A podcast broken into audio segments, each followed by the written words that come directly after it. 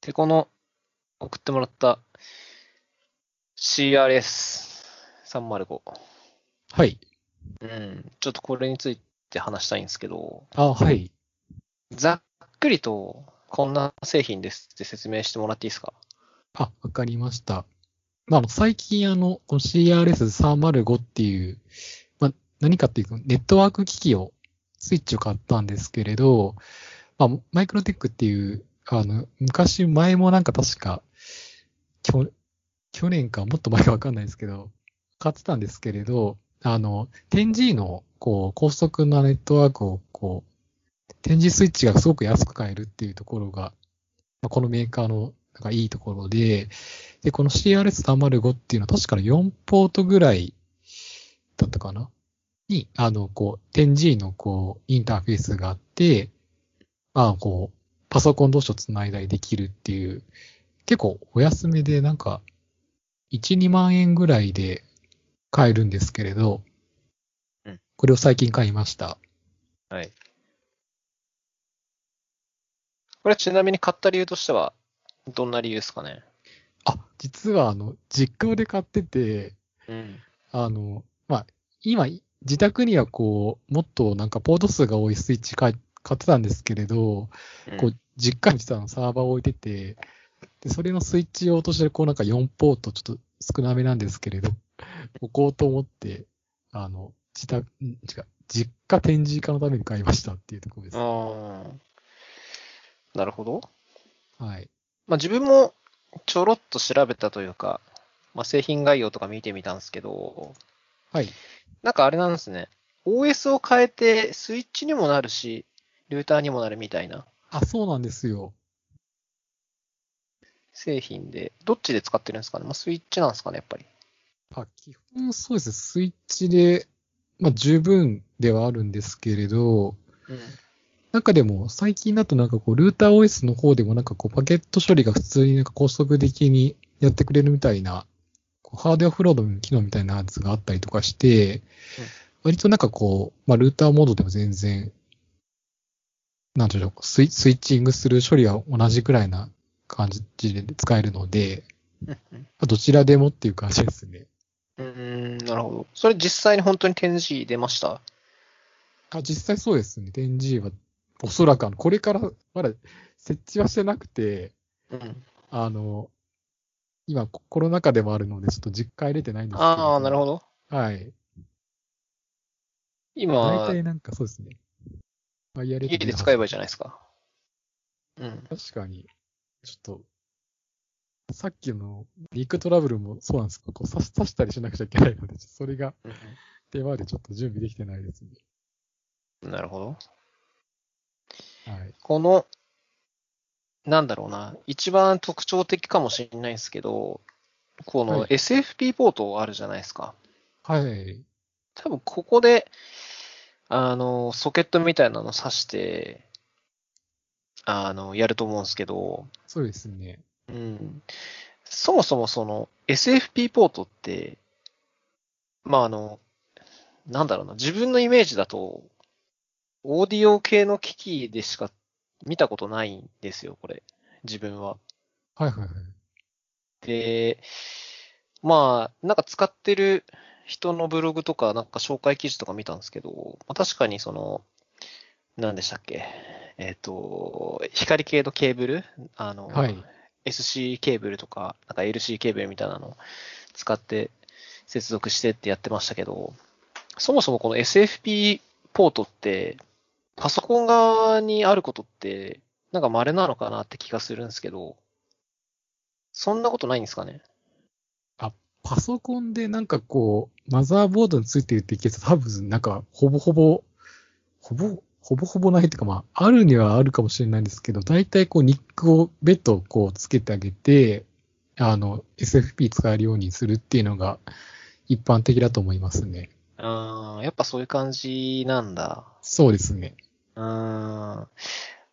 なんかその SFP モジュールっていう、そのまあソケットというかコネクターみたいなのがあって、そこがなんか金属、金属だ、金かなんかのメッキされてて、まあ要するになんか、電気信号的な劣化が少なくなる分、その、オーディオの音が良くなったりとか、まあ、よくその音響系のやつって、あの、接続部分のコネクターは金のメッキがされてて、はい。そういう処理がされてるんですけど、まあなんかその、そういうメリットがネットワーク、普通にその通信するときに、その速度を速めるとかっていうので、まあなんとなくイメージというか、まあ速くなるんだろうなって気はするんですけど、そもそもその、いわゆる普通に通信するときって、例えばうちの話ですけど、まあ家庭用のモデルとかが1台あって、そはいこか。ら LAN ケーブルつないで終わりとかじゃないですか。そうですね。うん。で、もちろん、なんだろうな、10G ほど全然出ないとは思うんですけど、まあ、十分なわけですよ、そんな出なくても。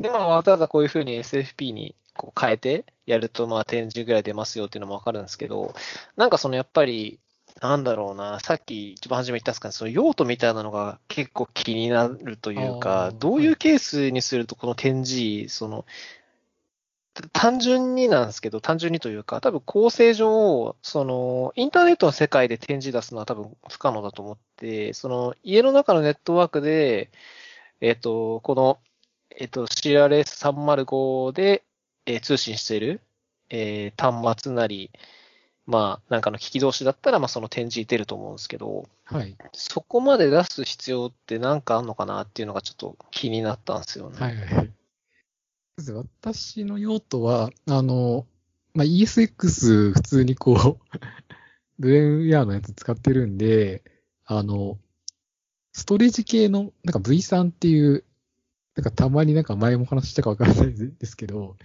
あの、ストレージ仮想化の、なんかソフトが V3 っていうのがあって、で、それでこうなんか複数の、あの、サーバー同士とか、まあノード同士がこう、IO の通信を、なんかレプリケーションしたりとかするので、結構こう 10G のああった方が、帯域もやっぱりこう、IO をたすたくさんこう吐き出すと必要になってくるので、まあ。それで使うとか、あとな、なんかあれです、あの、ゲームのプレイ動画とかこうメメディアとか扱ってる人だと多分、なんか、使う機会もやっぱあるんじゃないかなと思います。こう動画データとかすごいやっぱ重いと思うので、重いというか、容量が大きいと思うのでうん、とかとか、なるほど。はい。まあでも、例えばですけど、そのメディアファイルの転送とかで、まあ、10G のとこを使うっていうのはできると思うんですけど、はい結局その PC のスペックとかで、例えばストレージのその書き込み性能とか、まあメモリーとか、ある程度こう影響するかなと思ってて、例えばじゃあ10ギガの、10ギガぴったりぐらいのファイルを送って本当に1秒で終わるかっていうと、多分1秒では終わんなくて、ある程度こうラグがあるわけじゃないですか。はい。だから、完璧に本当に、なんだろうな、点字出そうとしたら、多分その辺の周りの、なんだろうな、リソースというか、メモリとかさっき言った CPU とかも、それなりのものにしないと、まあ、完璧には多分出ないんですよね。あ、そうですね。あまりにもなんかこう、セレロンとか、ペンティアムとかだったらちょっと、ワイヤーレート出る気は若干なんか怪しいなと思いますけれど、うん。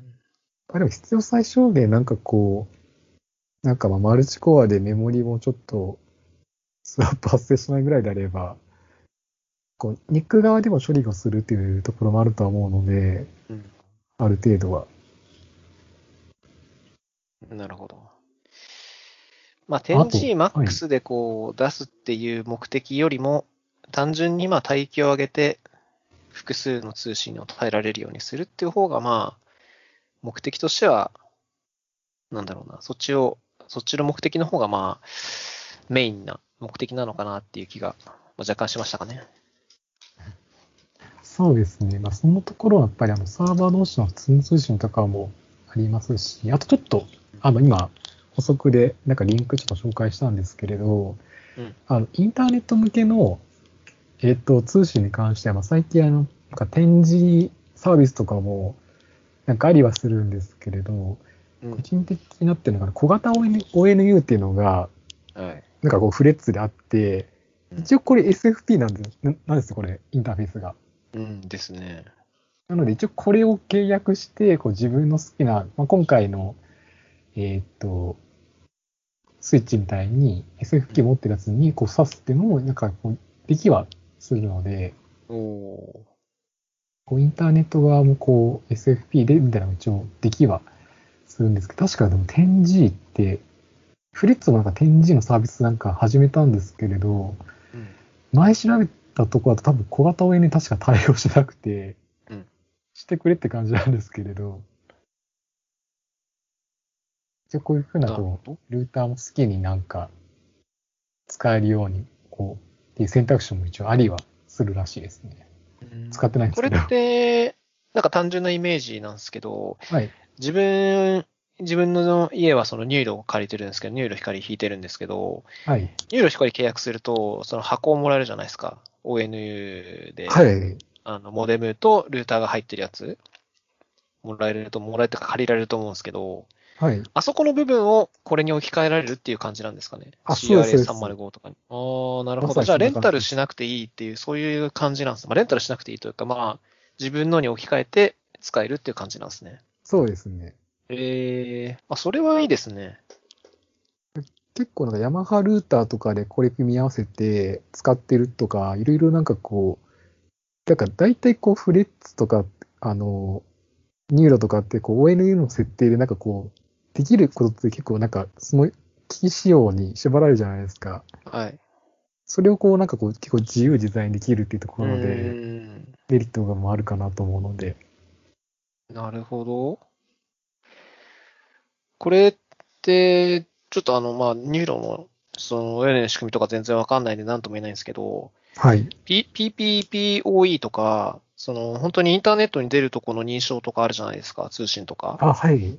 で、まあ、大抵の場合はそこってプロバイダー側で、こう、認証のその情報を持ってて、一番初めにこう、工事してくれるときとかに、Mac アドレスとかでこう、あの、この Mac アドレス許可してくださいとかっていうのを勝手にやってくれてると思うんですけど、その辺もできるってことなんですかね？この CRS305 使えば、その辺の認証情報も登録して、まあ、例えばフレッツなり、 NURO なり、使えるようになるとかっていう感じなんですかね？多分 CR305 にも、あの、PPPoE の設定はなんかできるみたいな記憶、なんか、 MikroTik でこの PPPoE で接続するみたいな話は何かで見た記憶があるんですけど、実際 できるかって、あ、でも、ギガ人今ちょっと見たんですけど、なんかできるっぽい気があしますね。ーなるほど。ルーター側、あ、ルーター側っぽいですね。ルーターの機能でなんかあるみたいなやつはなんか、うん、まあ、ルーターっすよね、やるとしたら。うん、まあ、じゃあそこができるとすれば、その認証情報とかっていうのは、あの、よく、なんだ、契約したときに、なんか、はがきかなんかが送られてそうですよね認証情報これですって書いてあるんで、まあ、あれを入れりゃ、まあ、大体いけると。なるほどね。だから自分、この初めに、あの、CRS305 を見たときに、はい。使うイメージとして、もしうちで使うんだとしたら、そのさっき言ったニューロの ON の端末の下にこうぶら下げるのかなってイメージだったんですけど、はい。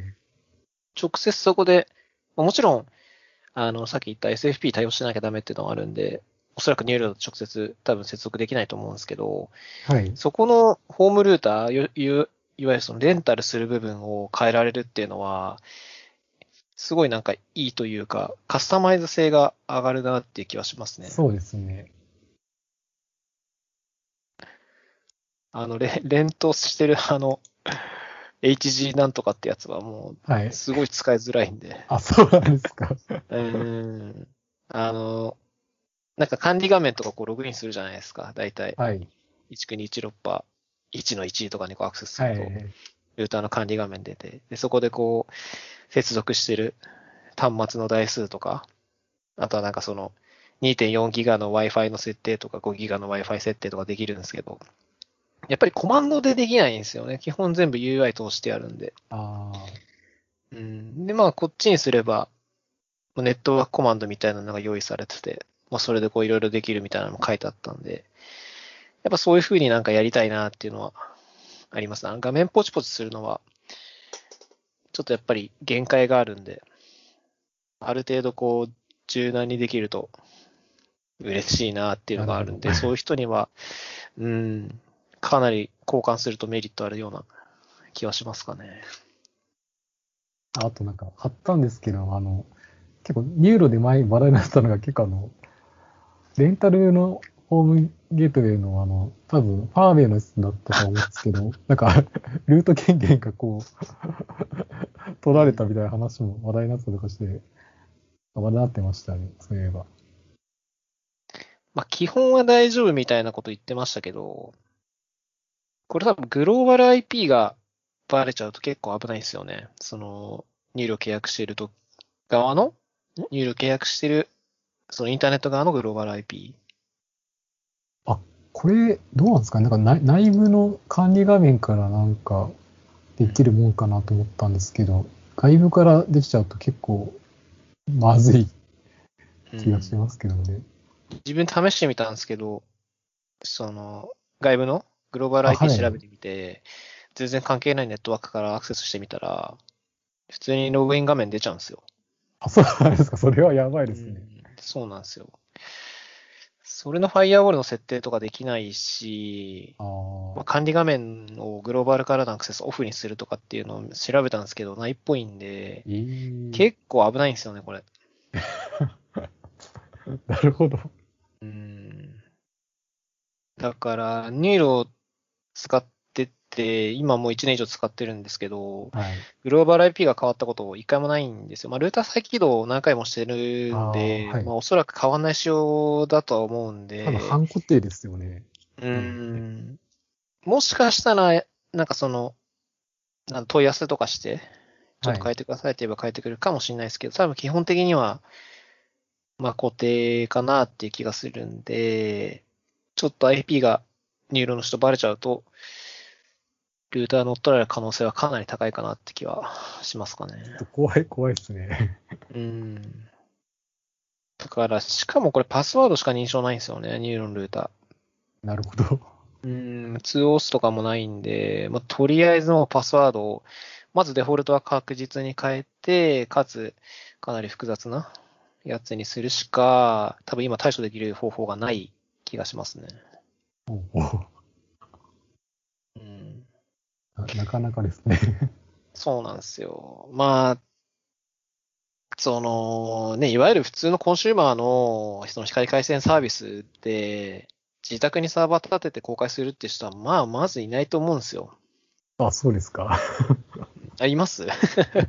結構、いや、わかんないです。あの、私の周辺なんだけかわかんないですけど、私はそういう人間なんで、なるほど。まあ、その、個人で自分用で、その、はい例えば外出してるときに、家につなぎたいために、あるポートとかを公開しておくとか、はいもしくはまあ認証付きとか、まあ一時的にその、えっと、アクセスできるように、なんか開放するような設定入れるとか、まあそういうのは全然ありだと思うんですけど、はい。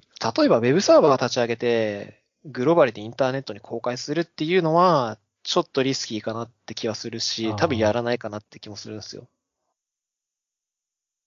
わかんないですけどね。やってる人いるっていう話かもしれないですけど。人によるところかわかんないですけど、はい。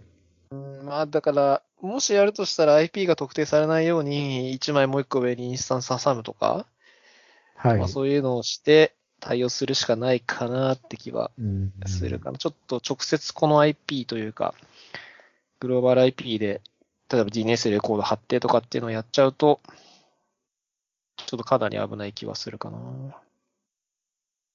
なるほどですよね。うん。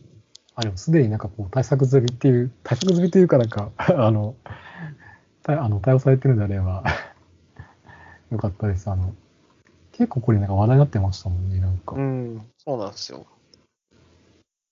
いや、多分これ、なんか結論自分も詳しく知らないですけど、ニューロ側は対応してませんっていう方針なんですよ、確か。はい。で、なんでかっていうと、基本的には第三者がアクセスできるようなことはないだろうという話だったんで、要するに多分 IP ってバレないでしょって多分話だと思ってるんですよ、僕は。はい。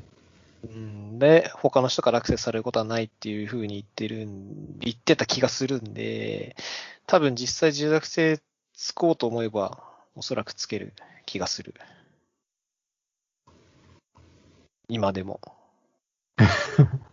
うん。まあ、あんましなんかこう、ニューロ悪く言うつもりは全然ないんですけど、なんかちょっと、そういう話になってしまって。ええむしろこれ、自分もこれちょっと危ないなと思って、しかもこの HG80459 っていうタイプ、確かうちもこれだったんですよ。あで、変えてもらおうかなって思ったんですよ。確か他のやつは大丈夫で、これだけなんですよね、確か。ああ、うん、だから変えてもらおうかなと思ったんですけど、なんかめんどくさそうだったから、とりあえずもうとりあえずパパスワードだけ長くしたっていう感じでやったんで、うん。その間、気づかぬうちにもしかしたら、ルーター取られて、なんかとんでもない設定書き換えられてるかも、まあ、なきにしもあるんですけどね。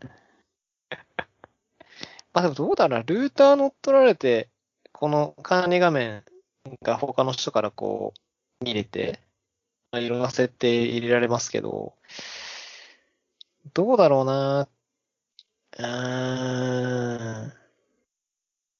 なんか例えばスパムの踏み台にされるとか、プロキシにされるとか、はいまあ、。そういうのを多分設定で入れらんない気もするんで、あるとした、あ、でもそっか。あるとしたら、その外部から普通になんか、その DNAT みたいなの入れられて、ランダムでこう入れられて、家の中にある端末にこう、総当たりでアタックされて、で、家の中にある端末になんかこう、ワーム仕込まれたりとか、不正アクセスされるっていう可能性があるんで、それで端末乗っ取られるっていう可能性があり、ありそうだから、そっちの、そっちのリスクはかなり高そうですね。ルーター自体が取られて、いきなり危なくなるかっていうとそうじゃなくて、多分そっから家の中にこう入ってくるような経路を探してくると思うんで、それで乗っ取られちゃうと結構危ないかな。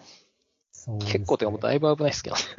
結構ラ、ランナイって割となんかこう、そんなになんか、しっかりやってるかっていうと、なんか、実際あれですもんね、なんかこう普通にポート、ファイアウォールもなんかみたいなうん感じもしますし。まあ家の中で立ててる SSH サーバーとか、はい。また例えばうちだとなんかラズベリーパイとかこう、見たりしてるんですけど、もうノンパスで設定とかしてるんで、多分もう入ら簡単に入られちゃうかなって気がしますかね。あ、鍵認証とかでもなくですか？うん、だって、基本的には中からしかアクセスしないから、はい。なるほどめん。どくさくても、うん、ノンパスでいいかなっていう感じかな。まあ、ずっと起動はしてないし、本当にたまにしか起動しないとか、あとはもうずっと起動してるデバイスもあるんですけど、うん、まあそれは SSH とかは基本上がってない、まあサーバーにはなってないやつなんで、まあ大丈夫かなって感じかな。まあ、もう考えたら、キリがないですからね。うん。まあまあ、とりあえず、今んとこ何もなってない。今んとこ何もなってないというか うん、大丈夫そうだし、はい。うん、大丈夫かなってとこかな。すいません、なんか、変な話題入れてしまって。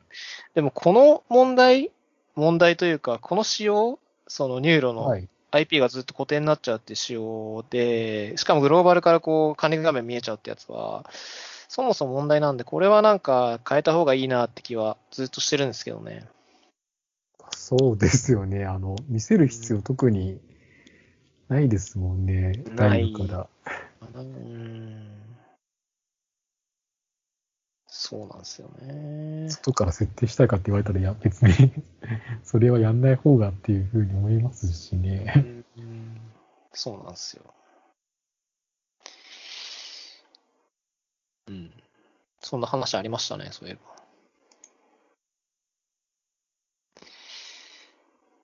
はい。はい。で、で、この CRS の話に戻ると、はい。うん。で結局、だから今は、まあ、ほぼ触ってないって感じなんですね。実はそうなんですよ。あの、あのちゃんとこう、セットアップしようと思って準備したぐらいで、うん。あの、本当はちゃんとあの、ファームアップとかなんかこういろいろやんなくちゃいけないんですけど、って感じですね。とりあえず、とりあえず買ったみたいな感じで。うーんまあでも、やっぱり、その、初めの方に言ったんですけど、やっぱり、その今の、例えば普通のうちとかで必要かっていうと多分必要じゃなくて、はい。検証とか、そういう自分でそういう環境を持ってて、仮想環境を持ってて、そういうので点 G を使って、例えばその、えっ、と、V3 の検証をした時にそ速度が速くなるかとか、はい。多分そういう、まあもちろん、なんだろうな、メディアの転送とかだと、例えば、あれですかね、あの、トルネとか、はい。ああいうコンシューマー向けのその、録画したファイルをこうね、あの、家庭でこう見れるようにするようなやつもあるんで、まあ、ああいうのを多分、10G にすると、なんかすごいスムーズにストリーミングできたりとかするとは思うんですけど、まあ、それでもやっぱりギークのおもちゃかなっていうイメージがかなりあるかな。まあそうですね。うーん。まあ、価格的には1万、2万円ぐらいなんで、まあ決して手の届かないようなものではないとは思うんですけど、まあいざ手に入ったって言ってすごい活用できる人がいいるとはちょっとあまり思えないですけどね。結構なんか YouTuber とか海外の人がなんか紹介してなんかバズってなんか在庫がなんか品薄になったみたいな話もなんか前、なんかあったらしいですよ、これなんか。あ、ちっちゃいのがいいっていうのがみんな書いてますね。手のひらサイズのコンパクトルーターみたいな。そうですね。うん。で、しかもなんか、本当はこの製品はなんかスイッチメインの製品らしいんですけど、なんか大体紹介されてるブログがなんかルーターの機能ばっかでみたいなのもどっかで見た気がしましたね。まあでも、確かに自分もルーターとして使うかなっていう気はしますかね。スイッチだけだと、スイッチって多分ネットワークまたげないですよね。基本的には同じネットワークだけ、セグメントだけですよね。まあ、VLAN 喋るやつとかはまあ、あれですけれど、まあ、ただ、そうですね、あの、ルーティングとかになっちゃうと、まあうんルーティングプロトコルとか喋るとかなっちゃうと、まあ、ルーターじゃないとあれですけど、ですよね。うん。まあまあ。一応両方できますよっていうのも一応、売りにはなってるんで。そうですね。うん。まあ好きなように遊んでくださいっていう感じですかね。まあ、そうですね。はい。っていうのがこの、はい。これだけで30分、ちょっと、近くで話したのはちょっとなんか意外でした、ちょっと逆に。あ、本当ですか？はい、なんかやっぱり、でもこういうのって、なんだろう、楽しいじゃないですか。結構ワクワクしてません？あ、本当ですか？うん、僕は好きですよ、やっぱり。あ小型 ONU で聞いて、なんかこう、ワクワクする人あんまし多分、そんなに大多数ではないと思うので、なんかこういう話ができてよよかったです、なんか。なんかその、ねえ、その、プロバイダーから貸し出してもらったレンタルのモデムだとやっぱできることがで、なんか少なくて、こういうのに変えて、ハックできることが増えると、なんかこうエンジニア冥利というか、ああ、俺やってるな感あるじゃないですか。そうですね。本当は引き出せていない能力をこう引き出して、みんなと同じ料金払って契約してるけど、うちはもっと快適なんだぜ、みたいな。う んそういうのは結構、うん、ワクワクするとかいいいいいかなって気がしますけどね。なるほどよかったです。うん。うんで、そっか、じゃあニューロの話もちょっとしたいんですけど、あ、はい。うん。浅野くんちもニューロっすよね。いや、私はあれですよ、あの、フレッツとニフティの契約ですよ。あ、そっか。フレッツか。フレッツって、今いくらぐらいのやつは払ってます？ああ、でも、私あれなんですよ、なんかあの、なんか今って光コラボでなんか若干安くなってるじゃないですか。うん。それじゃなくて普通になんかずっと変えずに 契約しちゃってるんで、だいたいでも4、5千円ぐらい払っちゃってます。ちょっと1000円ぐらい割高だと思うんですけど。いやいや、多分それぐらいが平均だと思いますよ、光回線って今。どこのプロバイダーで契約しても。あ。当然、割引期間みたいなのはあると思うんで、はい。それが終わった後の話ですけど、まあなんか自分も割引期間が終わって、その普通の請求に戻ったんですけど、まあやっぱり5000円ぐらい取られるんですよ。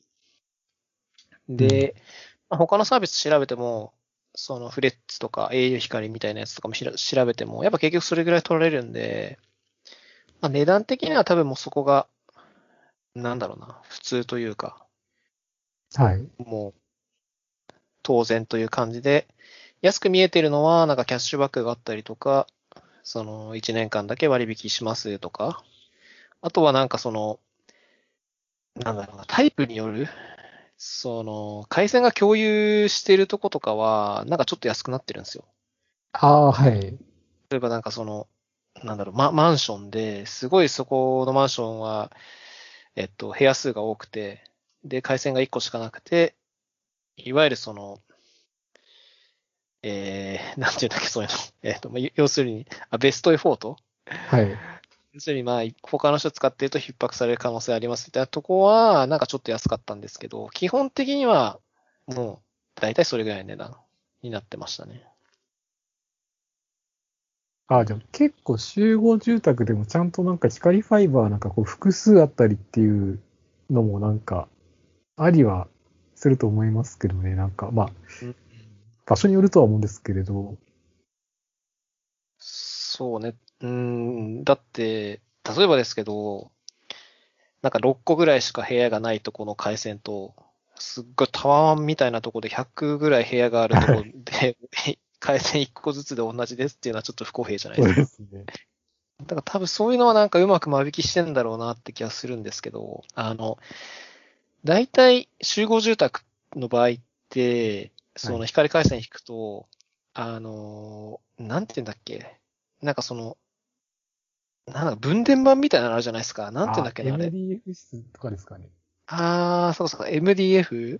何の略かもちょっとわかんないですけど、要するにそこにこう、回線がもともと集約されてて、でそこから各部屋にこう持っていくわけじゃないですか。はい。だからまあ、それがある分、どうしても、そのベストエフォートみたいな感じになっちゃって、その、例えばその一戸建てみたいなやつだと直接一個ポーンって引けるんで、はい。まあ確かにそこはスピードが当然違くはなるんですけど、えっ、と、集合住宅みたいで、かつ、えっ、と、部屋数が多いとこはおそらくその MDF に、えっ、と、複数回線引いてて、で、そうですねそこからその各部屋に行くときに多分、なんだろうな、まあ、ラウンドロビンしてるのかわかんないですけど、必ずこう、うまく分散するような感じで、引くようにはしてんじゃないかなって気がしますかね。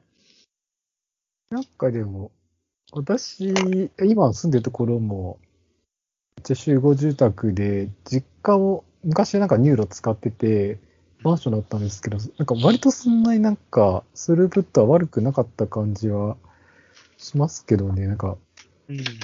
まあ、利用状況によると思うんですけれど、まあ、よっぽどのことがない限りは、なんか遅くなるっていうのはないと思いますけどね。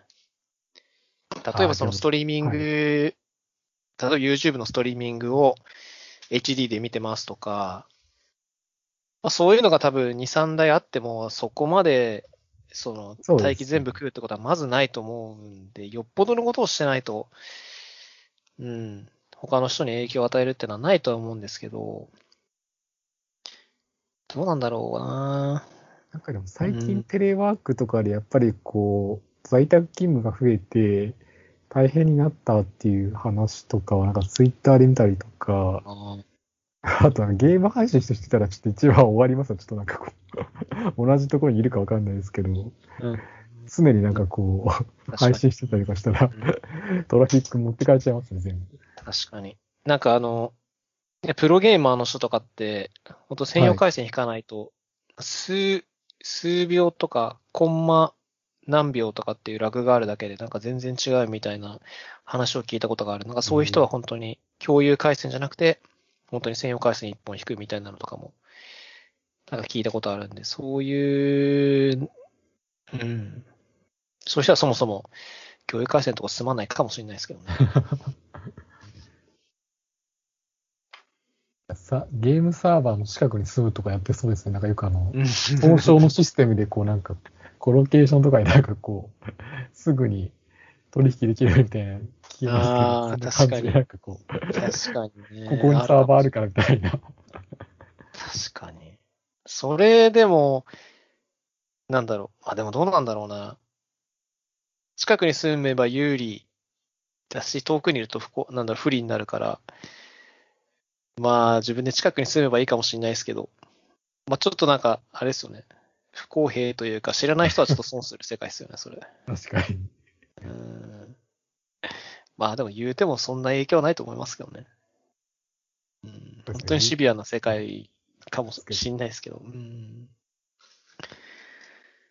そっか。あ、で、そっか。それでニエロなんですけど、はい。その、僕も、そのさっき言った普通の値段に戻って、まあ今使ってるんですけど、はい。あの、大体、光回線とかって、携帯のその、SIM と、なんかこう抱き合わせてくるじゃないですか、よく。セット割引みたいなやつですよね。大体、こう、おうち割みたいな。そうそうそうそうそう。で、例えば、えっ、と、LTT でフレッツ光に入ってる人は、えっ、と、ドコモの、えー、SIM の契約があると、契約数から、えっ、と、SIM の方を、例えばなんか1000円引きますみたいな。1回線ごとに1000円引きますみたいなのがあって、まあ、携帯ちょっとお安くできますよみたいなのがよくあると思うんですよ。はい。うん。で、なんかニューロもあんのかなと思って調べてみたら、一応なんかニューロモバイルっていうサービスがあるのはあったんです。で、まあ、同じニューロだから安くなるのかなと思ったら、なんか特にそういうのはしてなくて、ニューロモバイルに関しては。おーなんか完全別物というか、まあ多分 MVMO 的な位置づけなんで、そんなにこう、高くそもそもしてないんで、別に SIM 側も安くしませんよって感じな気はしてるんですけど、まあ、ならないんだっていうのを知って、まあちょっと残念だったっていう話なんですけど。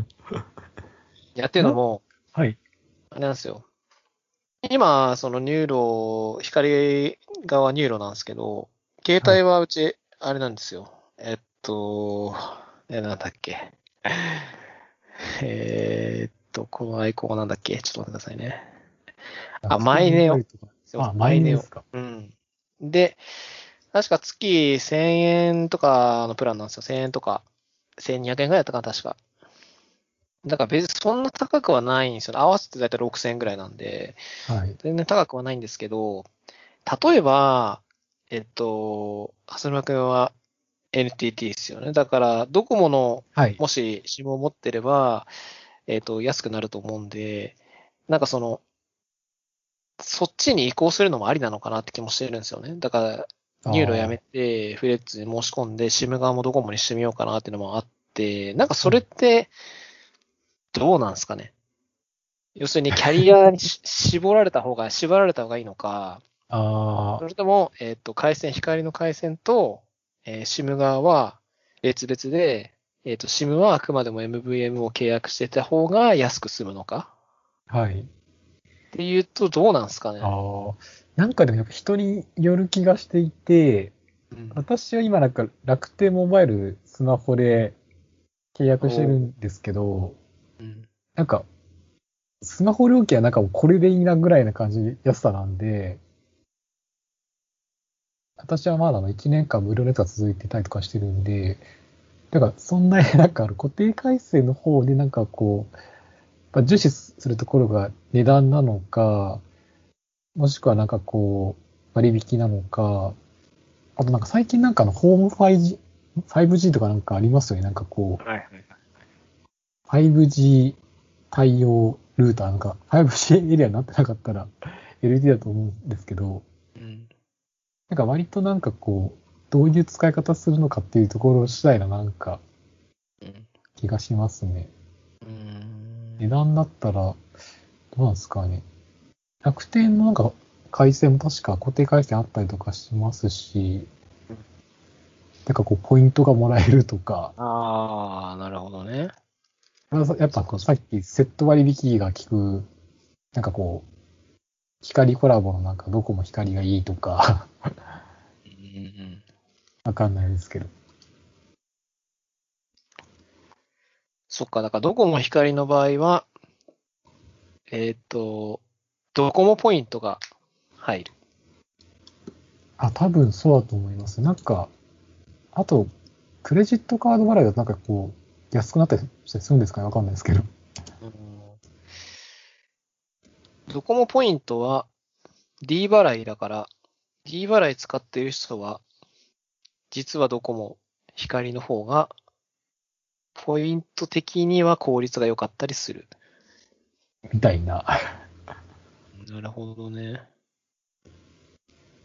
ちなみにじゃあ、はいはずぬまくんは、携帯は楽天だけど、溜まってくのはドコモポイントだから、支払いは D 払い。いや、私はもう楽天経済圏にもうずっぷりハマってる人なのああ、なるほど。で、どっちかっていうとなんか楽天ポイント貯めれたら、楽天電気を私あの、やってて、はい自宅サーバーとかの電気代全部楽天ポイントで払えるんで、めっちゃ助かってるんですよ。なるほど。はい。だ固定回線は確かにフレッツなんですけれど、まあ、結果的になんか楽天ポイント貯まったらいいかなぐらいの気持ちで やってますね。なるほどね。はい。家って、ガスも引いてます？あガスもそうですね。ありますねあガ。スもある。ああ、そっかそっか。あ、楽天ガスもやってますよ、私。両方ともああ、。やっぱやってるんだ、一緒な。はいまあそこは一緒にしますよね、多分、普通に考えて。そうですね。うんうんうん。え、でもそうなったら、普通に回線も楽天の光の方がやっぱいい気がしてくるんですけど。いや、そこは、そうなんですよ。うん。って思ったんですけれど、なんかこう、違約金があると、こう、はいはい引っ越しするタイミングが未だにずっとなんかこう、ずっと分かってなくて、変えてよかったと思うんですけれど、その今、違約金かからないやつに入ってるんで、なんか大体工事費とこう2年間、3年間契約でなんかってやつがああ大体多いじゃないですか。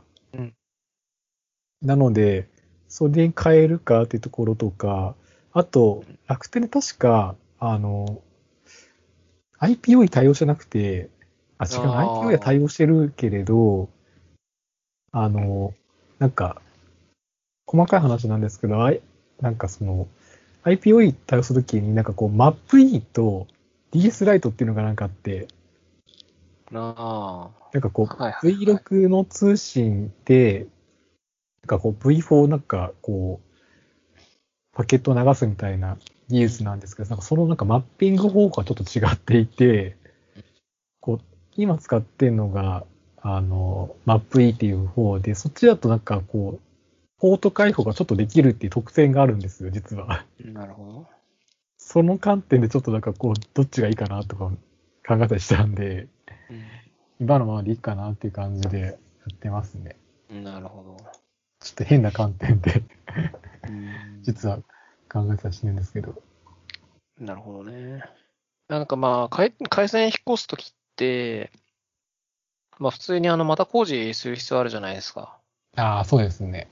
うん、だから、その、すごいちゃんとスケジュールすれば、完全に開かないように、その、要するに、工事で切り替えるときにネットワークが使えなくなる期間が出てくるはずなんですよ。はい。で、解約して、えっ、と、次の回線っていう風に普通になんか直列にやっちゃうと、多分かなり空いちゃうんで、解約する日を決めて、解約する日の前から多分次の回線のもう手続きを進めておかないと、多分空いちゃう日とかあるんで、多分そういうのも考えると結構めんどくさいんですよね。確かに、そうですね。テレワークできなくなっちゃいますからね。そうそうそう。単純に、なんだろう、解約して次契約すればいいっていう話じゃないのが、まあ、い光回線の引っ越しな気がするんで、それめんどくさいんですよね。自分は確かその時は、あれなんですよ。SIM フリーのモバイルルーターをうち1個持ってて、はい。それで SIM カード1個挿して代用してたんですよ、確か。ああ。確か1ヶ月ぐらいだったかな。えっ、と、回線やめますって言ってやめて、で、SIM 契約して、で、SIM1 ヶ月ぐらい使ってる間に、えっ、と、 NURO 引いたっていう感じだったんで、あ1ヶ月でもすごいですね。その、ずっとそれでやるって結構なかなか大変そうな感じもしますけど。うん。でも一応なんかそれは、えっ、と、普通の携帯の SIM 向けのやつじゃなくて、そのモバイルルーター向けの SIM で、確か200ギガとか300ギガぐらいまで使えて、ああ、はい。結構その容量的には余裕のあるやつだったんで、なるほどなんか。その、キャリアの制限に引っかかって、なんか1メガ BPS しか出ませんとか、そういうのは全然なかったんで、大丈夫だったんですけど、あーまあそれで僕はしのいでた感じがするんで、きっと、もし、引っ越しするとなったらなんかそういう代替手段考えておいた方がいいかもしれないですね。そうですね。うん人権がなくなっちゃうんで、仕事ができなくなっちゃうんで。そうね。やっぱりなんだかんだで固定回線は、もう、スピードもそうだし安定感も全然違うんで、やっぱ一回この感じになっちゃうともう無線系には戻れない気はするんで、なくなっちゃうとちょっと辛い、かなり辛くなる気がする。うん。そうですよね。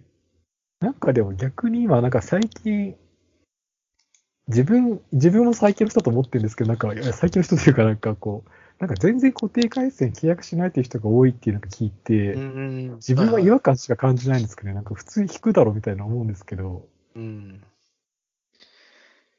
うん、どうなんですかね。まあ自分も前は、その無線でずっとやってたんで、まあずっとって言っても、はい。2、3年ぐらいだったんですけど、まあ、正直、やっぱりまあ、なんだろうな、例えば動画見てたらすごい画質下がっちゃったりとか、くるくるになっちゃったりするとかっていうのは結構あったんですけど、あまあなんか、じゃあそれが見れないから生活に支障があるかっていうとまあないし、やっぱり工事がいらないとか、来たらすぐ使えるとか、契約簡単とかっていうのはあるんで、メリットはまあもちろんあるかなと思うんで、ケースバイケースかなっていうのが一番かあ、な。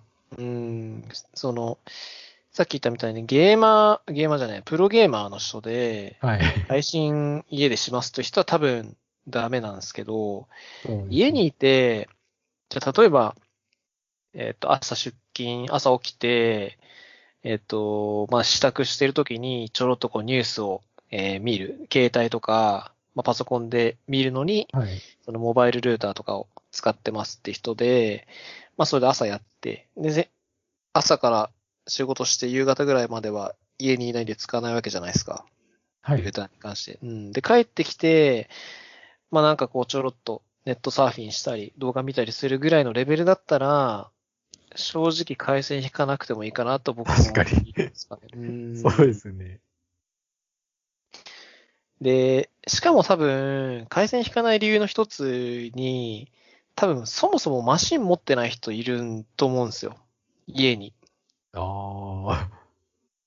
で、もう携帯しかない、そうそうそうそう、携帯しかないとかって人の方が、まあ、あとはタブレット、あったタブレットで、はい。そんなに大画面でそもそも見ない人が多いんじゃないかなと思ってて。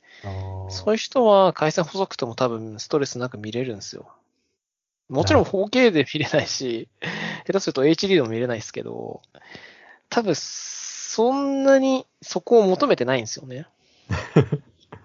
うんだから、モバイルルーター1個ちょろっと置いとけば、間に合ってる人もしくは、そもそもモバイルルーターすらも申し込まないで、あの、携帯の SIM の契約の大容量を申し込むはい。人、なんかギガ放題みたいなのあるじゃないですか。ああ、はい。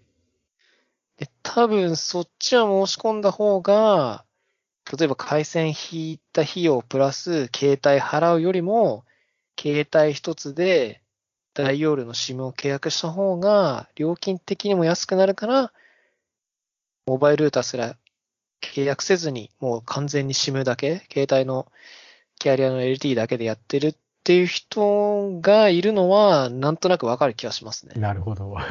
うん確かになんか、自分なんかあの家族用になんか LINE ボットとかなんかう動かしたりしてて、うん。こう常時こうき、あの、つなげないといけなかったりするんですけれど、まあそういう人って別に、まあそもそもヘロクとかやればいいじゃんっていうのはありますけれど、うん。やっぱ用途が全然特殊すぎましたね。なんか自分、なんか逆に聞いててなんか、あ、自分ってなんか少少数派っていうかなんか、レアケースなんだなと思いました、なんか。ああ、そのボットみたいなのを自宅で立ててるってことですね。あ、そうです、そうです。ああ、それは、うん、かなり特殊な気はするし、自分も多分やんないと思う。それはもう完全にクラウドに立てちゃいますね。ですよね。うーん。いや、なんか、昔なんかこう、ダイヤルアップとか ADSL とか、その頃からインターネットやってる人だとなんかこう、固定回線引くのが当たり前っていうなんか、概念があると思うんですけれど、今ってもうスマートフォンで簡単につなげれるからって考えると、確かになんか、そうはならない気もしますね、なんか。うん多分ですけど、昔、そのインターネットを引いてたとか、ADSL 引いてたっていうのは、多分ネットをするのがメインじゃなくて、電話を使いたくて引いてたんだと思いますよ。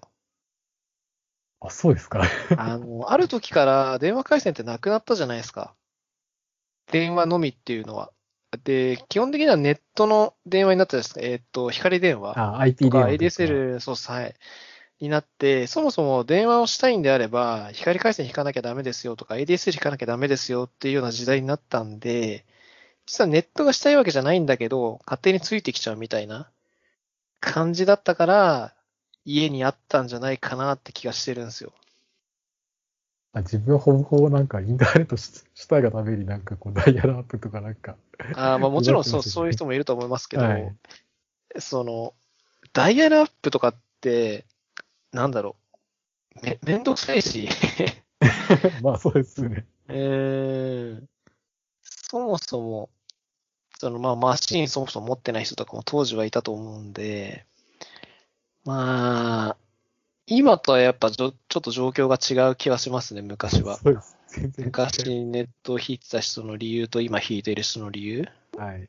まあ逆もそうですが、し引いてない人の理由もそうですけど。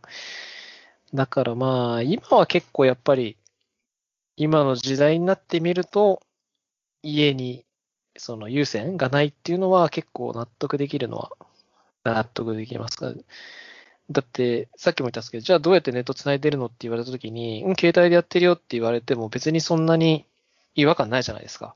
そうですね。うん昔だったらだいぶ違和感ありましたけどね。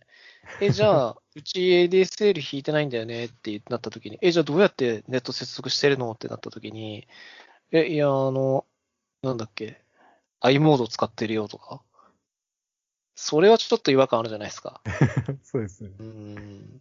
まあ、そういう、だからそういう感じなんじゃないかな。今はもう簡単にスマホがあればネットに接続できる時代だから、まあ引いてなくても納得。まあ不便はないのかなっていう気はするかな。そうですね。すいません。なんか変なところにちょっとフォーカスしちゃって。はい。まあでも、実は、その問題というか、それって、その自分たちみたいにリモートメインで仕事している人からすると、結構致命的で、その、リモートしますってなった時に、じゃあ、えっと、明日からリモートワークしてくださいねって、もし急に言われた時に、その自宅に、あの、光回線引いてない人とかって多分仕事になんない気がするんですよ。うん。うん。だから、なんだろう、リモートがそんなに普及しなかった理由の一つは、実は、その、ハスム君が言ったのが原因の一つで、家にその光回線を引かない人が多いから、そもそも家でリモートをできる環境が揃ってないせいで。出社しなきゃいけないみたいなのはあると思ってるんですよ。なるほど。うん。その観点はなかったですよ。結構割となんかこうよく聞くのがなんかこう、大体オフィスってなんかこう VPN 集団してて、そこがなんかもうつなげまくって、なんかもう、どっちかっていうとなんかこう、接続受け側がなんかこうダメで、なんかこう、ろくに仕事ができないっていうところもあったと思うんですけど、確かにクライアント側もなんかそもそもなんか いや、それじゃ仕事できないでしょっていう環境でやってるっていう可能性は確かにありますね。うん。実はね、まあ、エンジニアの人とかは別にそうでもないかなと思って、はいっていうのも、普通にコード書いて、その、どっかにリポジトリにプッシュしてとかってレベルだったら、まあそこまで回線太くなくてもなんとかなるとは思うんですけど、ぱ会議とか、ウェブ会議とか、そうですよね。ある程度こう、うん、なんかリアルタイムに通話が必要な時っていうのは、やっぱり、うん、ある程度の回線のレベルは求められちゃうんで、そこがクリアできないと、なんかリモートできませんみたいな人が結構職種としても多いのかなっていうのがあって、うん。そうなんですよ。まあ、あとパソコンがね、そもそもない人とかっていうのもやっぱいるんで、まあ、その時にじゃあ、うーん、どうしますって話になった時に、はい。いや、ちょっとじゃあ買ってきますっていうのも、なかなかこうね、そんなにこう、なんだ、前向きに買う感じにならないじゃないですか。はい。でも、僕らみたいにそもそも、なんだろう、家に回線が引いてあるとか、マシンがもう、充実したスペックのマシンがあるとかっていう人はもうすんなり入れるわけじゃないですか。そうですね。うん。だからそこの、リテラルじゃないですけど、そもそものそのスタートラインが全然違う環境で、じゃあ明日からリモートしてくださいっていうようなスタートが切られちゃったんで、まあそれは確かに始めらんないよねっていうのは、納得っちゃ納得なんですけどね。そうですね。なんか本当にバラバラですもんね。環境も人によっては。まあ今の時代さすがにこう仕事するときに完全オフラインで外部からのなんだろう情報もなくこっちから発信することもなくただひたすらなんだろう事務作業というか紙と向き合って走らして仕事ってないと思うんですよね今の時代。はいそういいくら資料作成とかとはいえ、ね、作ったものをこうどっかにアップロードしたりとかっていうのは必ず必要になると思うんで、完全オフラインでできる仕事っていうのはないと思うんで、まあやっぱネットワークが、とか、ね、マシンがってなっちゃうと、まあない人っていうのはちょっと厳しい状況なのかなって気はするかな。でもどうなんだろう？やろうと思えばできるんですかね？いや、例えばですよ、はい。まあ僕は基本開発なんで、コード書けりゃいいんで、別にオフラインでもコード書けるのは書けるんで、バーっと書くじゃないですか、例えば。はい。で、それをなんか例えば週に1回、なんかネットつながる環境のとこに行って、プッシュして、で、そこでこうコミュニケーションして、で、フィードバックもらって、で、また1週間ずっとそれ直したりして、で、また1週間やるっていうのは、やろうと思えばできなくないと思うんですよ。まあそうですね。めちゃくちゃ効率悪いですけどね。いや、絶対なんかこう、プッシュした翌日になんかバグ見つけたけどなんか、ああ、みたいな感じで。そうそうそう何をかしかしないですよ、なんか。あの子連絡取れないんだけどってなって。そうですよねう。ん基本はまあ、あの、ありえないというかまあ、効率的に考えてもやらないですけど、もしやれって言われたらまあ自分はできるかなと思いますけどね、それでも。うんあ、でも逆に、なんかこう、デジタルデトックスじゃないんですけれど、うんなんか意外とこう、ちょっとオフラインじゃないんですけど、こう集中する期間みたいな形でやるっていうのはありかもしれない。もしかするとなんかこう逆に、常にこう、なんかこう、 Slack とかなんかそう、チャットとか見ていると、なんか、こう、他のところに意識がいっちゃうとかで、っうんていうのあるかもしれないです。もしかすると。うんよくなんかありますもんね、そういうポマドーロみたいな、集中、この時間集中して作業しましょうみたいなやつとかもあるんで。まあさすがにオフラインにしましょうとは言わないですけど。過激派ですね、本当に。なるほどね。何の話からここまで飛んだんですかね。確かに。なんか、ああ。回線の話をしたのかな。はい。うん、でよ回線が弱いと、リモートの話がなって、リモートの話になったのか。そうですね。うーん。まあ、うん、とりあえずは、 NURO 続けますって感じでいいのかな、じゃあ。特になんか問題がなければいいんじゃないですかね。なんか変えるのも大変だと思いますし。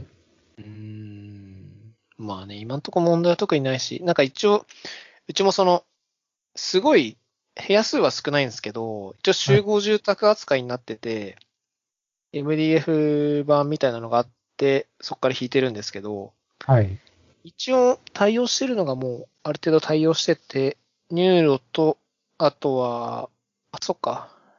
NTT のフレッツはもしかしたら同じやつかもしれないですけど、あとは au とかも対応してあ、て、すごいですね。で、工事してくれた人に聞いてみたんですよ。その、他に、はいあの、 NURO 引いてる人いましたかって聞いたら、いや、いなかったんで、多分独占ですよって言われたんで、まあ、それもあってかなり快適に使えてる気はいいですね。してるんで、今んとこはまあ、いいのかな。なんかあの、あれなんですよ。集合住宅って、なんかよくその、そのもうすでに、えっと、うちのマンションはこの回線引いてるんで、えっと、この回線入れば安くなりますよみたいなチラシとか結構来るじゃないですか。あはい。ありますね。うんで、確かそれが、えっと、ケーブルテレビだったんですよ。えっと、なんだっけ？J- コムとかですか？あ、j コム j コムそうそうそうそう。で j コムがあるんで、それ契約すると、えっ、と、ネットもすぐ工事なしで、はいえー開通できるし、j コムでケーブルテレビだから、なんかあの、ラックみたいな、ななんだろう、チューナーみたいなの置けば、えーケーブルテレビ見れますよみたいな、はい。あの、契約のプランがあったんですけど、ちょっとケーブルテレビやなと思ったんで、そうケーブルテレビやっぱりちょっと、スループとそんなに期待できない気がしますね、ちょっと。値段的には多少安かったんですけどね。はい。確か、ケーブルテレビのやつも込みで、一番下のやつでなんか3000円ぐらいだったかな、確か。おー3400円、500円ぐらいで。なんか一応なんか帯域幅が広いやつもあって、それだと帯域幅が広くて、かつ、えっと、ケーブルテレビの見れるチャンネル数も多い契約だと5、6000円ぐらいかかるのかな、確か。うん分かれてるんですね、なんかうーん、複数プランがあって。なるほど。いや、大丈夫です、つって。うんって感じですね。いいですね。選択肢がたくさんあって。うん。どうなんだろう、でも、その、いわゆる都内の普通のマンションというか住宅なんで、普通はもう引いてあるんじゃないですかね。どうなんだろあ、多う。なんか分、ない方が珍しい気がするけど。フレッツとかは多分あると思うんですけど、 NURO 引けるとなんかいいなっていうところもあったりとか、あーうちは au 光は来てないんですよ。おフレッツか NURO だけなんで、で全部選べるっていうのはかなりいいと思いますよ。それ、例えば au 引きたい場合とかって、やっぱ壁に穴開ける感じになるんですよね、じゃあ。いや、弾けない、弾けるんですかね。さすがに壁、穴開けちゃうとなんかこう、賃貸なんでそれいいのかなっていうのはあるんですけれど、多分ダメって言われますよ、大家さんに。ですよね大家とか、うん、不動産にはダメって言われるんで。もしいいですよって言われたら多分壁に穴開けて引くしかないのかなって気がするんですけどね。ああ、うん。いや、そこまでしてっていう感じですけど、ね、普通フレッツとか NURO 選び選びだったらそっちでいいやと思うんまあそうですね。うん。選べるなら。う。はい。なるほど。でもそっか。引っ越しとかで、ね、同じ回線使いたくて、引っ越し先が対応してないってなると結構大変そうですね、それ。ああ、そうですね。うん。なんかでも、引っ越せる、引っ越しするんだったらなんか次やっぱ展示とかこう、上げたい気持ちは若干ちょっとあるんですけど、それ私だけですかねなんか、手島さんとかどうですかねなんか。いや、僕はもう多分い、いいうん、十分かな。ですよね。今のやつで十分って感じがするんで。小型応援にはちょっと若干興味があるんですよね。ああ、うん。あれ面白そうですね。はい。ちょっとセットアップが自分でやらなきゃいけないので大変ですけど。なるほど。はい。ありました。えー、まだちょっと入力系は話したいことが若干あるんですけど。あ、どうぞ。うん。えーっと、なんだたくさん物思いをしたいことがある。あの、うちのニュー、てか NURO 自体がその IPOE に対応してるんで、まあ V6、えっ、と V4 オーバー V6 通信はい。が、まあ、使えるのは使えるんで、多少そこ、そっち使うと早くなるんですけど、なんかその IPOE オンにすると、アクセスできないサイトとかあったんですよ。なんかこれ前話したかな？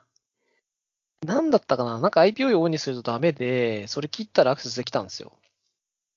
ええうん。多分だから、受け側が IPv6 に対応してないのかなと思ってて、はい。だからそれを一回オフとかにして、あとは、えっと、2.4ギガと5ギガの、えっと、Wi-Fi が、あの、張れるんですけど、はい。なんか5ギガ側がすごい調子悪くて、多分ルーターのせいだと思うんですけど、あの、ホームルーター、その、 NURO から借りてるホームルーター、さっきのはい。HG のやつなんですけど、あれの、あの、5G 側の帯域がものすごい調子悪くて、なんかよく切れるんですよ。ああ、確かにでも、なんかこう、遮蔽物とかにはやっぱり周波数高いとあれですからね、こう、なかなかこう、回ってくれないんで、うーん。だから、はじめ 5G、5G じゃねえや。5ギガ帯使ってて、まあやっぱ多少早いなって気はしたんですけど、はい。その、作業してる時とか、まあ Mac 作業してる時とか、まあ iPhone もそうなんですけど、なんか、一回こう、iPhone とかってこう、なんか使わないとこう真っ暗になるじゃないですか。まあスリープ状態みたいになって、はいでこう、再度つけるとこうパッと明るくなって、で、その時になんか Wi-Fi が切れてるんですよ。で、しばらくするとまた接続しに行くんですけど、なんか調子悪くて、で、ルーターを見てみると、なんか同じ IP 掴んじゃってるんですよね。そのプライベート側の IP。はいはいはい。Mac とその iPhone が。だからなんか相性悪いのかなと思って、あ今も5ギガ帯切っちゃってるんですよ、うち。あ、はい。だから、なんかせっかく IPOE で5ギガ帯あって、なんかこうある程度家庭用でも早い装備が揃ってるのに、全部オフにしちゃってるんですよ。その早い装備を。なるほど。せっかく使えるのに。だからそこはちょっともったいないかなって気がしてるんですよね。ああ。なんかでも、あの、あ IPOE に関しては、あの、V6 で通信はするんですけど、最終的には V4 で通信できるはずなので、うん。なんか IPOE で通信ができないっていうのはなんか、ちょっとわかんなかったですね、なんか。うーん普通できますもんね。自分も謎だったんですよね。あれ、なん、何のアクセスだかちょっと覚えてないんですけど、はい。切ったら急に行けたんで、ああ、うんまあ、そういうこう切っちゃってるって感じですかね。なるほど。うーん。縛られてる感じなんですね。で、なんか、調べてみるとやっぱりそれもルーターの原因がある感じがあって、はい変えれば治りますよみたいなのもあったんですけど、まあ変えるのになんかいろいろ問い合わせるのめんどくさいなっていうのもあって、まあやってないって感じですね。まあ一応なんあか、その、5ギガ帯切ってて IPO 使ってなくても、だいたいうちは出て100メガ BPS ぐらいスピードテストが。はい。そんな速くはないんですけど、画期的に。まあ、100メガ BPS 出てれば、まあ、ほぼほぼ、大体はもうできるんで、まあ、もうそれでいいかなって感じですかね。10G とかね、ほど遠いですけどね。いやいやいや。なるほどね。うんまあ、大体そんなもんかな。ユ YouTube とかだと、えっ、と、HD で余裕で再生できますし、まあなんか複数端末でやってても、基本的になんか止まったりはしないんで、まあ十分かなってとこで、もう妥協点としてそこで落ち着いちゃってますね。あ確かに、それぐらい出てれば、そうですね、そんなになんか困ったりとかはうん。しないですよね。うん。今のところね。はい、今のところ。そんなのはちょっとニューロであったかな。はい。えーっと、予定の1時間になりました。そうですね、だいぶうん話せましたね。一応まあ送ってもらってた小ノート的なと GitHub の話と、まあ自分がちょろちょろっとエディターの話とか送った感じかな。なんか話したいのあります？この辺。ちなみにこのエディターの話は、前回伊藤君に出てもらったんですけど、伊藤君が熱く語ってくれたんですよ、この辺。なるほど。うんで、まあ、自分も感化されて、ちょっと久しぶりに触ってみたっていうところぐらいかな。うん。まあ、まあ、GitHub の話をちょろっとしておくと、えー、これまあ話的には結構古いやつなんですよね。自分もまあ知ってたんですけど、この話。私これ知らなくて、なんか、GitHub のアカウント見たらなんか、バッジというか実績がついててなんだろうこれと思って、今更知ったっていうやつで、ちょっとこれ貼ったんですけど、なんか2020年なんでしたっけ、これ。うん、この記事自体は2020年で、うん。もともと多分、2019年とか18年ぐらいになんか発表みたいなのがあって、自分もこれついたのだいぶ前なんで、に、ん？?1 年前か。ちょうど1年前ぐらいですね。についてて、実際多分これお気に入ったのも1年ぐらい前の状況なのかな。うん。そうですね。うん。なんで、まあでもこれ、なんだろうな。自分もこれ、こんなしょうもないリポジトリアーカイブしてもらわなくてよかったんだけどなあ、あったんですけど、これちょっとあれっすよね。なんか対象をどう選んだのかって気になりません？あ、そうですよね。なんか、な、な、なんでっていうか、これ、でも全部なんでしたっけ？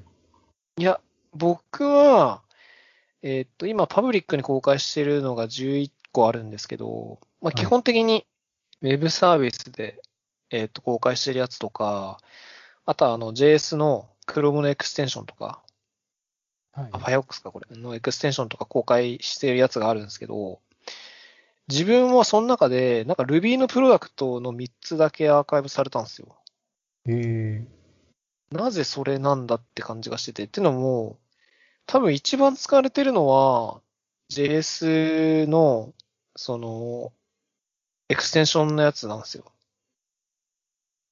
で、まあ、Ruby のやつは Web 系、Web サービスとして出してるやつで、まあ、すまあ、そっちでもよかったというか、まあ、それもまあ、ありかなって気もしたんですけど、個人的にはそっちよりかは JS の方をアーカイブしてしまったなっていうのが 多少あるんですけど、まあ、それは、まあ、ちょっとどういう基準で選んだのか分かんなかったんで、なんともって感じだったんですけど、自分は、確かに、選ばれてるんですね。これなんか私もなんか一つ、一つなんか、あの、仕事で作った、にふくらのリポーションのやつで、やうんなんかやつが選ばれてるんで、うん、あ、違うんですね、なんか。全部じゃないんですよ。ああ、なるほど。うん。もしかすると、まあ、なんかそのうちもう一回こういうのがあって、10年後とか20年後とかわかんないですけど、まあ、もう一回その、別の対象じゃなかったやつをもう一回アーカイブしてとかっていうのもしかしたらあるんで、その時に選ばれるかもしれないですけど、はい。うん、なぜ1回目にこれだったのかっていうのは、若干ちょっとまあ疑問ではあったんですけど、まあでも、自分もなってましたね。あ逆にちょっと私が全然 GitHub 見てないのがバレバレてしまって、なんか 恥ずかしいですけど、なんか、本当にこの前、あって思ったんで、ちょっと、貼った次第でした、なんか。うん。あ、GitHub はあんま見ないですか？僕もう毎日見ますけどね、GitHub。あ、本当ですか？さすがですね。私ちょっとエンジニアやってないかもしれないです。ちょっと残念ながら。いやいやいや。なんかその自分が出してるアプリというか、プロダクトみたいなのに、たまにこう、一周とか貼ってくるんですよ。ええうん、これ対応してくださいっていうのが来て、いやー、ちょっとできないですねって大体リプライして終わるんですけど。そこは対応してあげないですか？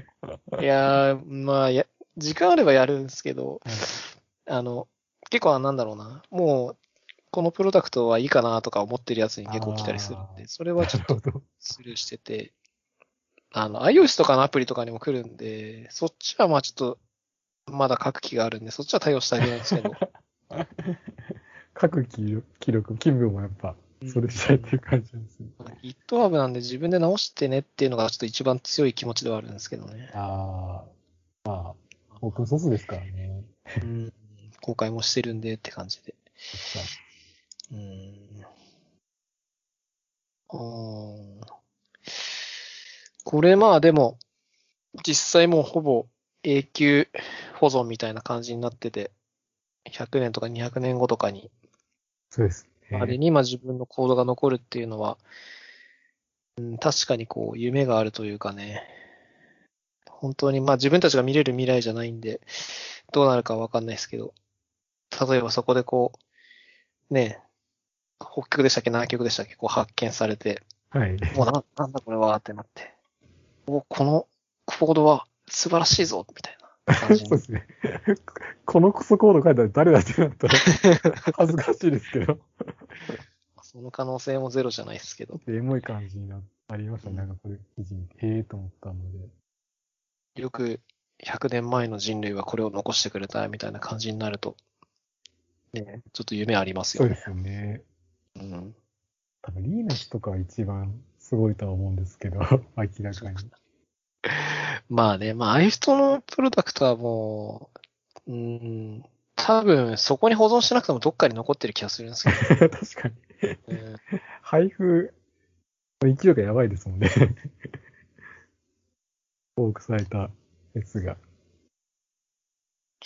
まあでもこういうふうに個人の遺産をパブリックで公開してて勝手に残してくれるっていうのは結構嬉しいんで、GitHub に限らずなんかもうやってくれてもいいかなって気もするんですけどね。ああ、そうですよね。確かに。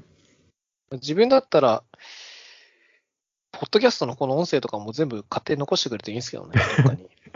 あ、そうですね。ちょっとそれもなんか思ったので、こう、品中さんでこう毎回、今回って51回目ですよね、た多分これって。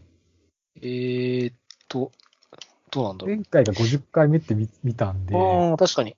エピソード50が前回で、今日が多分半50。分を、100回が確かゴールでしたっけ？わかんないですけど、ゴールは100回ですね。そういう意味でこう半分超えたっていうところで、まずあのおめでとうございますというところと、お疲れ様ですというところとか、こう、記録を残すってことがちょっとこう、ポッドキャストにもなんか、あるのかなと思ったので、ちょっとこれ選んだところもあったんですけれど、とりさん、お疲れ様です。あの、あいいありがとうごしはい。今このポッドキャストは、あの、Google のクラウドストレージに載せてるんですよ、全部。はい。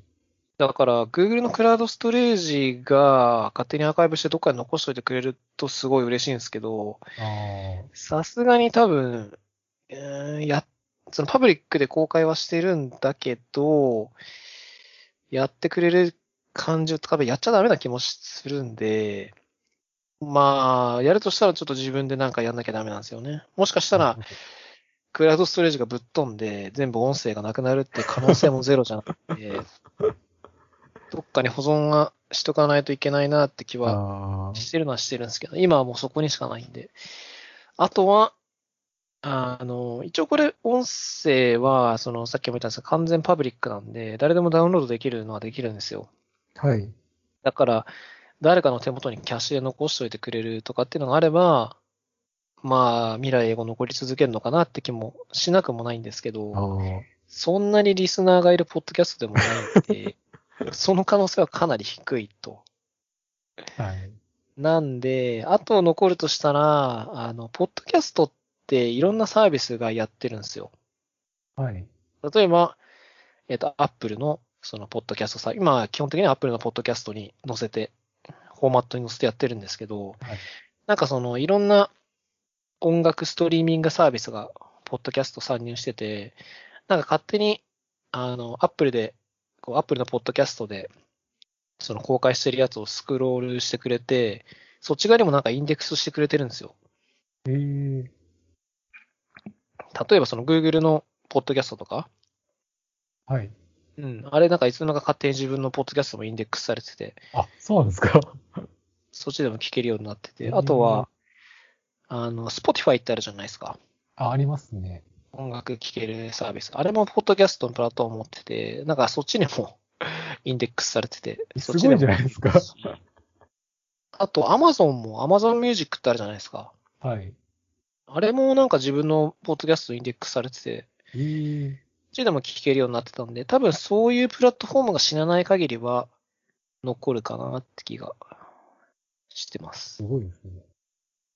なんかでも、GitHub で上げちゃえば、これもしかしたら、また今度、ああ、確かに。音声データとしてなんか、あ、どうなんですか？音声データはちょっとなんか、あの、フィルムになるかわからないですけど、って思っちゃいました、なんか一瞬。確かにね。ある種のクラウドストレージ的な使い方をそうですね。できなくもないのか。なんか怒られそうな気もするけど。確かに、いいのかちょっとわかんないですけれど。うん。確かにね。まあ今んとこ、うーん、管理して、自分で管理してるのはそのクラウドストレージだけなんで、どうするかなーってとこはあるかな。これじゃあ吉中さんの Google アカウントがなんかこう、閉じられちゃったりすると、じゃあもう終了っていう感じなんですかね？ああ、確かに終了っすね、それは。あ、なるほど。うん。終了。入学あの、的にその、っていうかうなんん。ですか？わかんないですけど。うん。どうすんだろうな。なんか Google ってあの、自分が死んだ時にアカウントどうしますかっていうのがあって、あれを多分ちゃんと設定しとけば、その自分が死んだ時に誰かにアカウントが伝わって、いや、どうだろうな。そこからクラウドストレージにアクセスしてくれるみたいなことをすれば助かる可能性はあるんですけど、ちょっと難しい気もするか。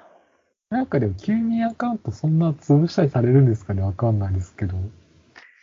そのままでもなんか、なんだろうな。どこったりは、課金とかってされてるんですかね？なんかこう、払ってたりとか、うーん。無料なんですかね？どうなんだろう。でも、例えば自分が今日死んで、それを Google 側がすぐに知るすべってないじゃないですか。そうですね。で、しかも、登録してるクレカも普通に有効期限あるんで、多分クレカに請求は行き続けちゃう気がするんですよね。ああ、はい。うんで、クレカの請求は基本的に口座にお金が入ってれば引かれちゃうんで、多分引かれ続けちゃうと思いますよ。あ、課金はじゃあやってるってことなんですね。じゃあそれが止まったら、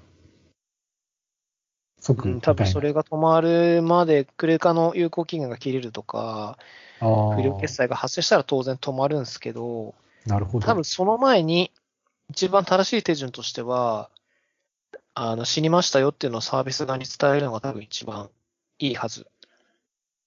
かな誰かがね、自分は伝えられないんで。いや、さ、死ぬ前提 やめてください、そんな。いやでもそういう話だろこれでなんか、なんかそういうのってちゃんと考えなきゃいけなくて、サービスとしてやってるとこあるんですよ。自分がその亡くなった時とかに誰に相続しますか？とか、アカウント情報をどう引き継ぎますかっていうのがあって、はい。ちゃんと考えとかないと実はダメなんですよね。なるほど。うん、いや、例えばさっきの話で、そのお金が引きじ、引き落としされ続けちゃうのってダメじゃないですか。そうですね。うん、だからそういうのを対処するためにも結構ちゃんと考えとかないとあダメなんですよね。あ、なるほど。うん。うーん。いや、課金大変ですね。うんそうなんです。だから、あとはまあそうか。ああ、式が近いなと思った時に、あとは自分でどうにかする感じがする。解約してとか。なんか、あれですね、あの、IT 系の就活ってなんかそんな感じになってきましたね。なんか、うなんん。かいろいろ。うーん。早い話だ。そう考えると難しい問題ですよね、それ。うんまあ、そうですよね。うん。いや、でも、なんかで聞いたんですけど、ポッドキャストがなんかあったかな。その、Ruby の開発者の松本幸宏さんっているじゃないですあ、か。はい。で、まあ、基本的にまあ、Ruby のコミッターってたくさんいるんで、あの、大丈夫だと思うんですけど、そのはい松本さんがもし死んじゃった時に、その松本さんの代役になる人がいなきゃいけないみたいな話があって。それをどうするかみたいなの結構、まあ、真剣に議論してるかどうかちょっとわかんないですけど、そういう話もやっぱあるんですよ。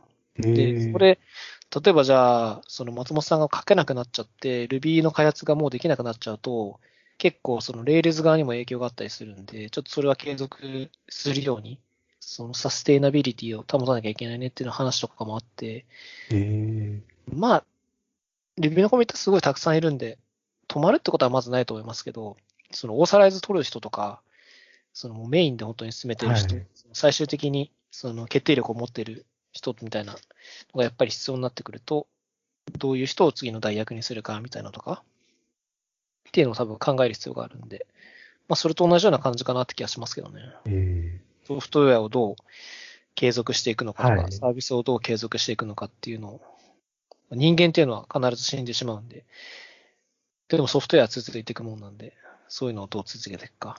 まあ基本的には多分オープンソースで全部公開しておくのが、最もいい効率的な方法だと思うんですけど、まあそうもいかないプロダクトってあると思う。うん特に今の僕の このポッドキャストをもし続けていくんだったら、どうするのかっていうのをいや、確か 100, に考えなきゃい回やってなんかアーカイブすれば十分だと思いますよ。そうね。本当に。いや、毎回続けるって本当にすごいと思ってて、なんかこう、私もブログちょっと今年は結構書いてるつもりだったんですけど、途中でちょっとなんかこう、落ち、落ちちゃったっていうか、あの、止まっちゃってるんで、うんいや、すごいなと思って51回目というところで、はい。まあでもあれですよ。やっぱペースをちゃんと考えるのが大事かなと思います。これ今月1でやってるんで、ああ、はい。続いてるんですよ。毎日はまず無理だし、えー当初毎週やろうかなと思ってたんですけど、はいもうそのハードルはすぐにもう下ろさせてもらって、もう4回目ぐらいからもう週1ペースを諦めて月1に変えたんで、まあそこである程度妥協したというか、ペースを落としたから続けられてるっていうのはあるかなと思いますよ。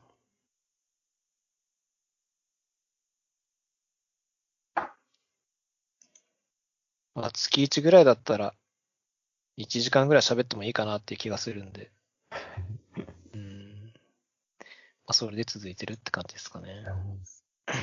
うん、あただまあ、はいいかんせんあれなんですよね。もうネタ尽きてきた感若干あるんですよね。ああ。結構、私もちょっとメンバー見たんですけれど、あの、なんかこう、前は参加されてたけど、こう、まあ、転職されてという方もいらっしゃったりとかうんうんで、なんか新しくメンバー入れたりとかもいいのかなって思ったりとかもしたんですけど、はい。どうなんですかね。いや、実はまあ僕も新しい方を1名、もしくは2名ぐらい入れたいとか、まあゲストによ呼ばさせていただきたいんですけど、はい。まあどうするか悩んでて、まあ今みたいに、基本的には社内からフレンドリーな感じで呼ぶのもありかなと思ってるんですけど、はい。全然関係ない人でもいいかなと思ってて、いいんじゃないですか。うん。普通になんかもう、ただずっとなんか野球の話するとか、いいですね。急に話のコンテキストが、まあ基本的にまあ、このポッドキャスト自体、もうコンテキストなしの雑談ベースなんで、まはい。あなんかそんなしっかりした感じのポッドキャストじゃないんで、いきなりそういう話しても変な感じはしないと思うんですけど、一応なんかはい、毎回こう、話の中の一つのネタとして、一応テックな話が、出てくるの ずっと続いてます。たまにフリートークもありますけど。うん。まあ、フリーもなんか無理やりフリーにしてる感じが、なきにしもあらずなんで。なるほど。一応まあ、テックっていうのは、あるかなって気がするから、まあそこをこう急に路線転換して、全然関係ない話するのもなーって気がするんで、まあもし呼ぶとしたら、一応まあなんかゲストの人、ほ今出てもらってるゲストの人とちょっと相談して、この人いいですよとかっていうのを 聞けたら、まあその、その方が、えっていうのも、それの方が多分話しやすいんですよ。はい。その、ゲストの人が知っている人とかの方が、多分自分も話しやすいかなと思うんで、うーん。かなぁそうなんですよ。今、一応5人いて、ゲストの方が。初沼くん含めて5人いて、で、えっと、1ヶ月に1回出てもらうんで、まあ、半年に1回なんですよ、ペース的には。そうですね。うん。だから年2回出てもらってるんですけど、その、1年12ヶ月あって、5人で10ヶ月埋まるんで、2ヶ月分今実は空いてるんですよ。なるほど。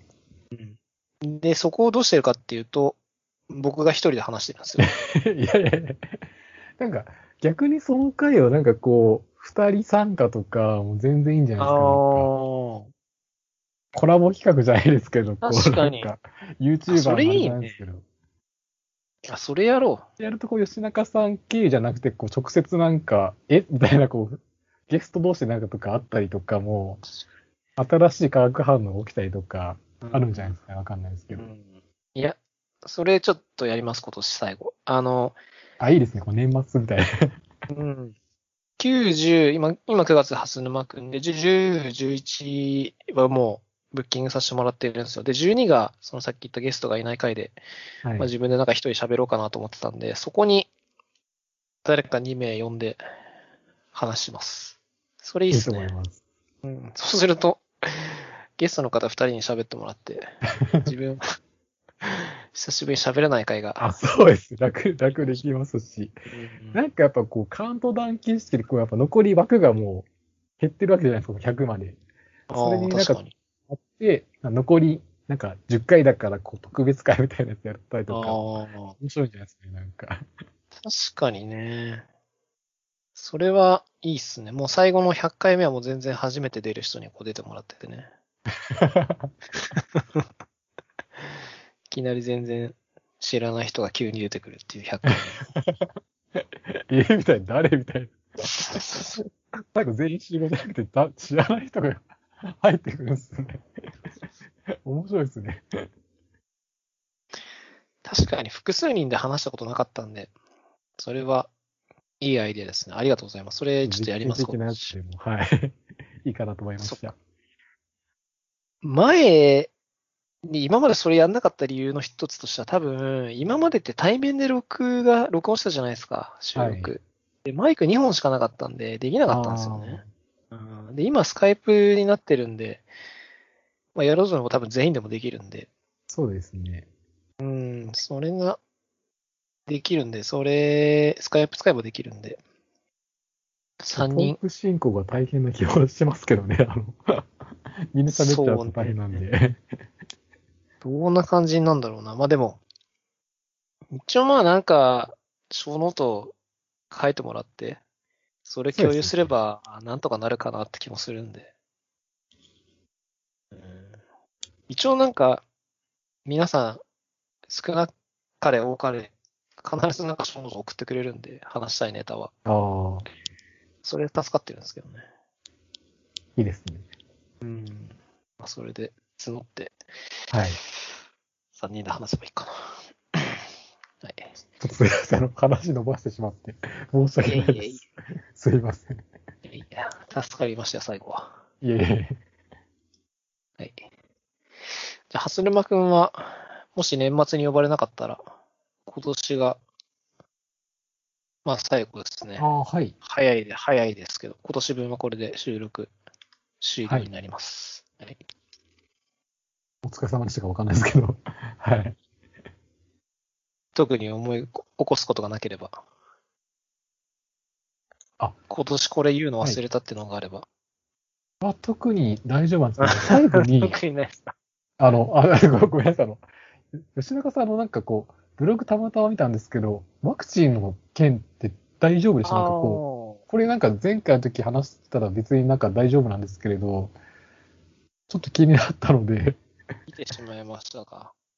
あのブログを。結構衝撃的なうん。感じだったので、あの、今も体調大丈夫であればいいんですけれど、うん。今は、てかそもそもアナフィラキシーじゃなかったんで、あ、そうなんですね。瞑想神経反射っていう、いわゆるなんか貧血というか、血圧が下がって、ふらってして倒れちゃうやつだったんで、大丈夫です。あの、もともと注射ちょっと苦手なんですよ、僕。あ、そうなんですか。うん、あの、先端恐怖症みたいなのとかあるじゃないですか。ああ、はい。自分は先端恐怖症ではないんですけど、その注射されて、その血がこう出てきたりとか、体にこう異物が入る感覚っていうのがすごい苦手で、ああ、それでこう、ふと、あの、血圧下がって倒れちゃったって感じですね。で、なるほど。あの、過去にもあるんですよ、実は。今回のコロナのワクチン以外にも。注射打って倒れたっていうのが2、3回あってですね。で、まあ、今回も出ちゃって、多分前と同じやつだろうなと思ったんですけど、やっぱりなんかコロナのワクチンだったから結構話が大げさになっちゃって、はい。ちょうどああの、普通だったら多分瞑想神経反射なんで、このまま、あの、ちょっと休憩してれば治ると思うんですけど、はいはいはいちょっと今回コロナのやつでアナフィラキシーの可能性があると、あの、ちょっと問題なんで、なんかそういう場合は、もし、なんか瞑想神経反射とかでも倒れた場合には、なんか、必ず、なんか、救急車呼ばなきゃいけないみたいな感じになってるらしくて、あそうなんですね。うーん。で、まあ、それで運ばれちゃったっていう感じですね。なるほど。うーん。多分、普通に、なんか採血とか、あとは、インフルエンザのワクチンとか、はい。多分ああいうのだったら全然、あ、じゃあちょっと横になっててくださいってって終わってただけなんですけど、まあ、今あ回コロナもあって、あ、わかんないところがあるからっていうことですね。こう念のためみたいな。うん。なるほど。ああ、わかりました。それちょっと、多分2回目見送りなんですかね、じゃえーっと、で、一応2回目見送りって話になってたんですけど、あ。はい。まあ、瞑想神経反射であれば大丈夫かなっていう判断で、うち行きます。あ、そうなんですか。はいただ、えーっと、本当はもう打打ってるんですけど、2回目。はい。えーっと、それは一回キャンセルしたんですよ。やめとこうと思って。はい。で、その後、でもまあ、やっぱり打った方がいいかなと思って、別のところで予約して、えーっと、今月末だったかな？に打ってもらう感じです。なるほど。で、一応その時は、ちゃんと横になって、そうなんですよ。今回、あの、いけるかなと思って、座って打っちゃったんですよ。あうーん、で、その、貧血というか血圧下がるときって足上げないとダメなんで、あ、はい。それでこう足の方にこう血が溜まっちゃって、心臓の方に来なくなって、ああ。ふっとなっちゃったんで、いつも打つとき、僕横になるんですよ。あの。会社の健康診断とかで採血するじゃないですか。はい。あれも僕横になって打ってもらってるんですよ。えうん。で、今回完全に調子に乗って、そのいけるだろうってやったら、えはい。案の定ぶっ倒れたってなるほど。うん。まあ、次打つときはちゃんと、あ、じゃあ気をつけて。わはい。やります。かりました。ちょっと心配だったので、あの、はい。ごめんなさい。ちょっと聞いちゃいました。いえお大事に元です。大丈夫はい。です。よかったです。はい。はい。じゃあ、こんなもんで終わりにします。あ、ごめんなさい。はい。はいありがとうございました。ありがとうございました。はい。